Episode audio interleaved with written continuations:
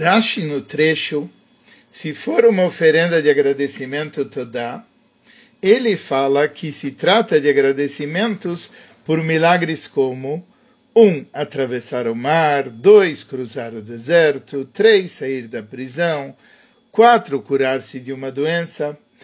E ele conclui o seguinte: agradecer a bondade de Hashem e trazer uma oferenda acompanhada de pão que deve ser comida em um dia e uma noite. Algumas perguntas.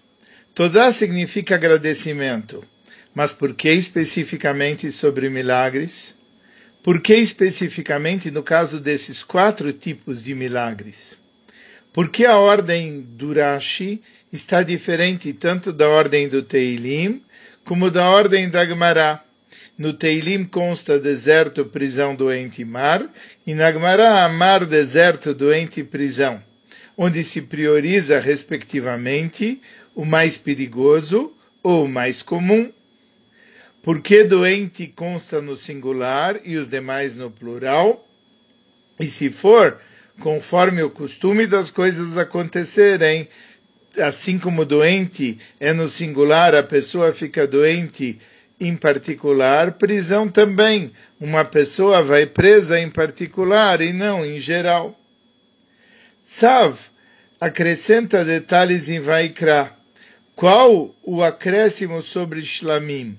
O acréscimo é Todah, então não percam. Sempre cabe agradecer a Hashem, também por coisas que ocorrem pela natureza. Avraham Avinu ensinava: agradeçam àquele de quem vocês comeram. Recebemos diariamente presentes de Hashem, e nossos sábios de abençoada memória instituíram orações e bênçãos a esse respeito. Mas, porém, todavia e contudo, a oferenda de Torá é algo diferente. Se trata de algo não corriqueiro, o agradecimento por um milagre. Mas os milagres faziam parte do dia a dia da história de nosso povo no deserto. Maná que caía do céu, água que vinha do poço milagroso de Miriam, nuvens de glória que nos protegiam. Mas Todah se refere a um milagre de um tipo especial. E o Teilim nos relata os 4 tipos de milagres, e somente esses 4 tipos, por esses 4 tipos se trazia a oferenda de Todah. Rashi enumera os milagres que ocorreram com o povo de Israel e nos salvaram de perigos, e ele traz isso na ordem de sua ocorrência.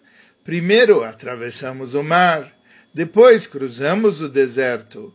Depois, então, saímos do deserto, que era uma prisão no qual estávamos confinados. E acrescenta um 4º tipo, a cura de uma doença. Os 3 primeiros foram experiências coletivas na história do povo de Israel, e por isso eles constam no plural. O 4º, como se trata uma experiência individual, consta no singular. Mas o Egito já não era uma prisão, porque não foi citado antes. Era semelhante a uma prisão, mas ainda antes da ordem de Korban Todah, não havia obrigação de Korban Todah para o Egito. E também estavam na terra de Goshen, o que é diferente de uma prisão. Uma prisão simboliza um perigo constante. Já o período no deserto, onde ficaram retidos, presos, representava um ambiente caracterizado por um perigo constante. As 3 matzot tinham a medida de um Isaron. E isso era uma lembrança do Korban Todah, porque é como se saíssemos da prisão. Por outro lado, Korban Todah e Birkata Gomel são ditos somente no caso de um preso ter sido algemado e ficar numa prisão de fato. Também nos dias em que não se diz Mizmor LeTodah, na lista desses dias consta Pessah e Véspera de Pesach. Por quê? Porque não podemos comer Hametz em Pessah, mas não podemos nem falar em Hametz.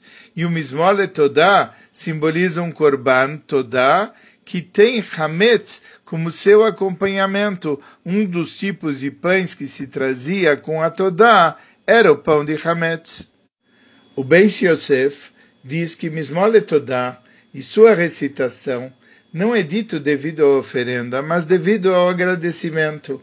O Bar diz até que no futuro todas as canções serão anuladas, com exceção do Mizmor LeTodah.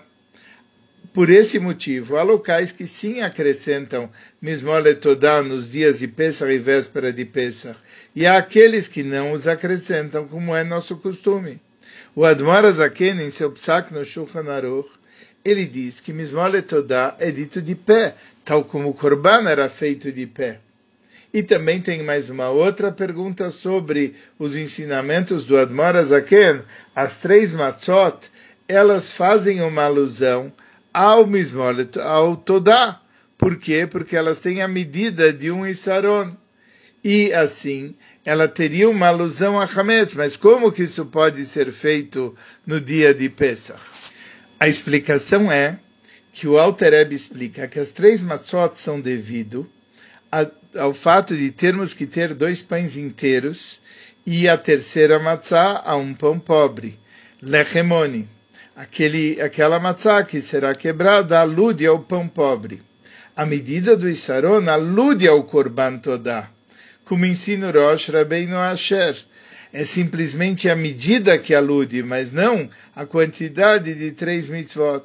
Ou seja, a ligação com a oferenda é uma ligação indireta. Por outro lado, mitzraim não é uma prisão, mas é como uma prisão. Assim também a Galut, pois nela predomina a escuridão. A divindade não se encontra revelada na Galut.